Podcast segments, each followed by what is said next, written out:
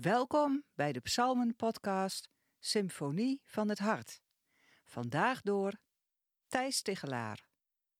We lezen vandaag uit Psalm 74, de versen 1 tot 3, 10 tot 15 en 20 tot 23. Een kunstig lied van Asaf. Waarom, God, hebt u ons voor altijd verstoten? Brandt uw woede tegen de schapen die u hoedt? Denk aan het volk dat u ooit hebt verworven, de stam die u hebt vrijgekocht, uw eigen bezit, de Sionsberg waar u ging wonen. Kom naar de stad die voor altijd in puin ligt. De vijand liet niets van het heiligdom heel. Hoe lang nog, God, zal de tegenstander u bespotten? Zal de vijand uw naam voor altijd beschimpen? Waarom houdt uw hand zich in bedwang? Hef uw machtige hand en sla toe. God, mijn koning van oudsher, die verlossing brengt in het hart van het land. U hebt door uw kracht de zee gespleten en de koppen van monsters op het water verpletterd. U hebt de schedels van Leviathan verbrijzeld, hem als voedsel gegeven aan de dieren in de woestijn. U hebt bronnen en beken laten ontspringen, altijd stromende rivieren drooggelegd. Houd uw verbond voor ogen. Vol is het land met duistere oorden, holen van geweld. Laat verdrukten niet teleurgesteld heengaan. Laat zwakken en armen uw naam loven. Sta op God, verdedig uw zaak. Bedenk dat dwazen u dag na dag bespotten. Vergeet het razen van uw tegenstanders niet, het tieren van uw vijanden. Het klinkt voortdurend op.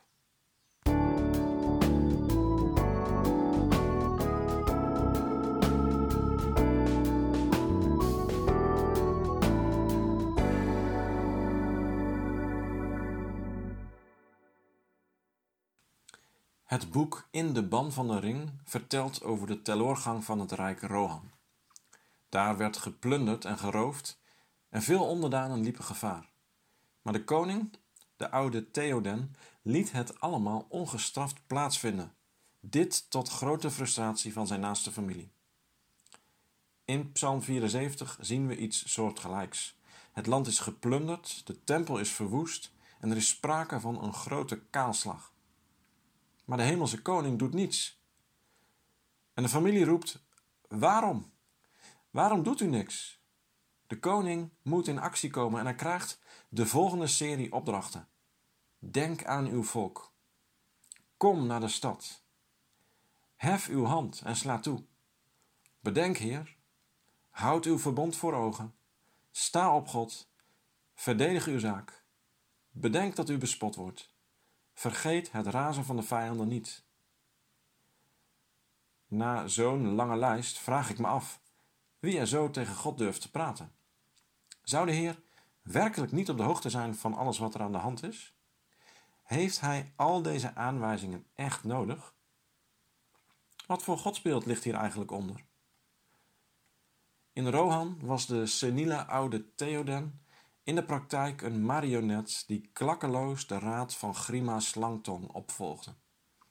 Theoden was betoverd en had hierdoor eigen wil nog kracht. Deze koning kon je manipuleren met je tong, door de goede woorden te prevelen, door zijn zinnen te begoochelen, door de juiste taal te spreken. De koning in Psalm 74 is volstrekt zijn tegenbeeld, over deze koning lezen we in de versen 10 tot 17 juist hoe machtig en sterk hij is. Alleen, en daar wringt de schoen, deze koning houdt met zijn wil zijn machtige hand in bedwang. Deze koning is alles behalve krachteloos of willoos. Toch kan je ook deze koning bereiken via de ingang van woorden, zinnen en taal.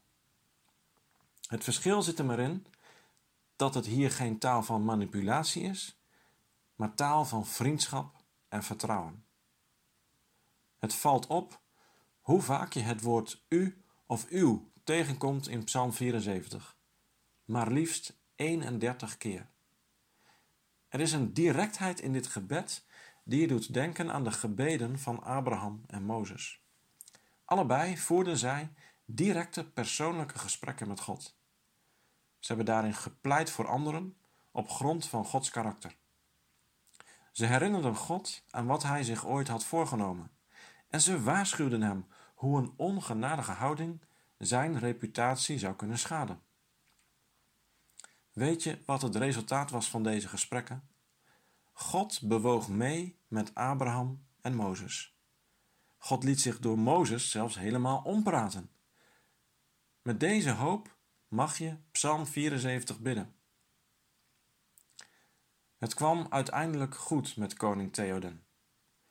Nadat hij werd bevrijd uit de betovering van Grima Slangtong, kreeg hij weer kleur op zijn wangen en kracht in zijn handen. Hij ging het zwaard ook weer hanteren en gaf zelfs zijn leven in een strijd voor een volk dat niet het zijne was. Zo stierf hij met de reputatie van een held. Onze hemelse koning hoeft nergens uit bevrijd te worden. Hij is de vrijheid zelf. En vanuit die vrijheid gaf hij zijn leven voor mensen die niet bij hem hoorden. En al die tijd hield hij zijn hand in bedwang en verzette hij zich niet. Hij stierf met de reputatie van een verliezer, maar kreeg de naam boven alle namen. Het kan ontzettend moeilijk zijn om toe te kijken terwijl God zijn hand in bedwang houdt. Toch is het ook een bron van hoop voor ieder van ons geworden. En terwijl we wachten, mogen we blijven bidden en blijven aandringen, net zoals Abraham en Mozes dat deden. Mogen wij, net als zij, door en door gevormd worden door de vriendschap met God. Mogen wij, net als zij, God zo goed leren kennen dat we het lef krijgen om Hem te herinneren aan alles wat Hij heeft beloofd. Mogen wij ons, net als zij, geheel en al toevertrouwen aan Zijn machtige hand, ook als Hij die in bedwang houdt.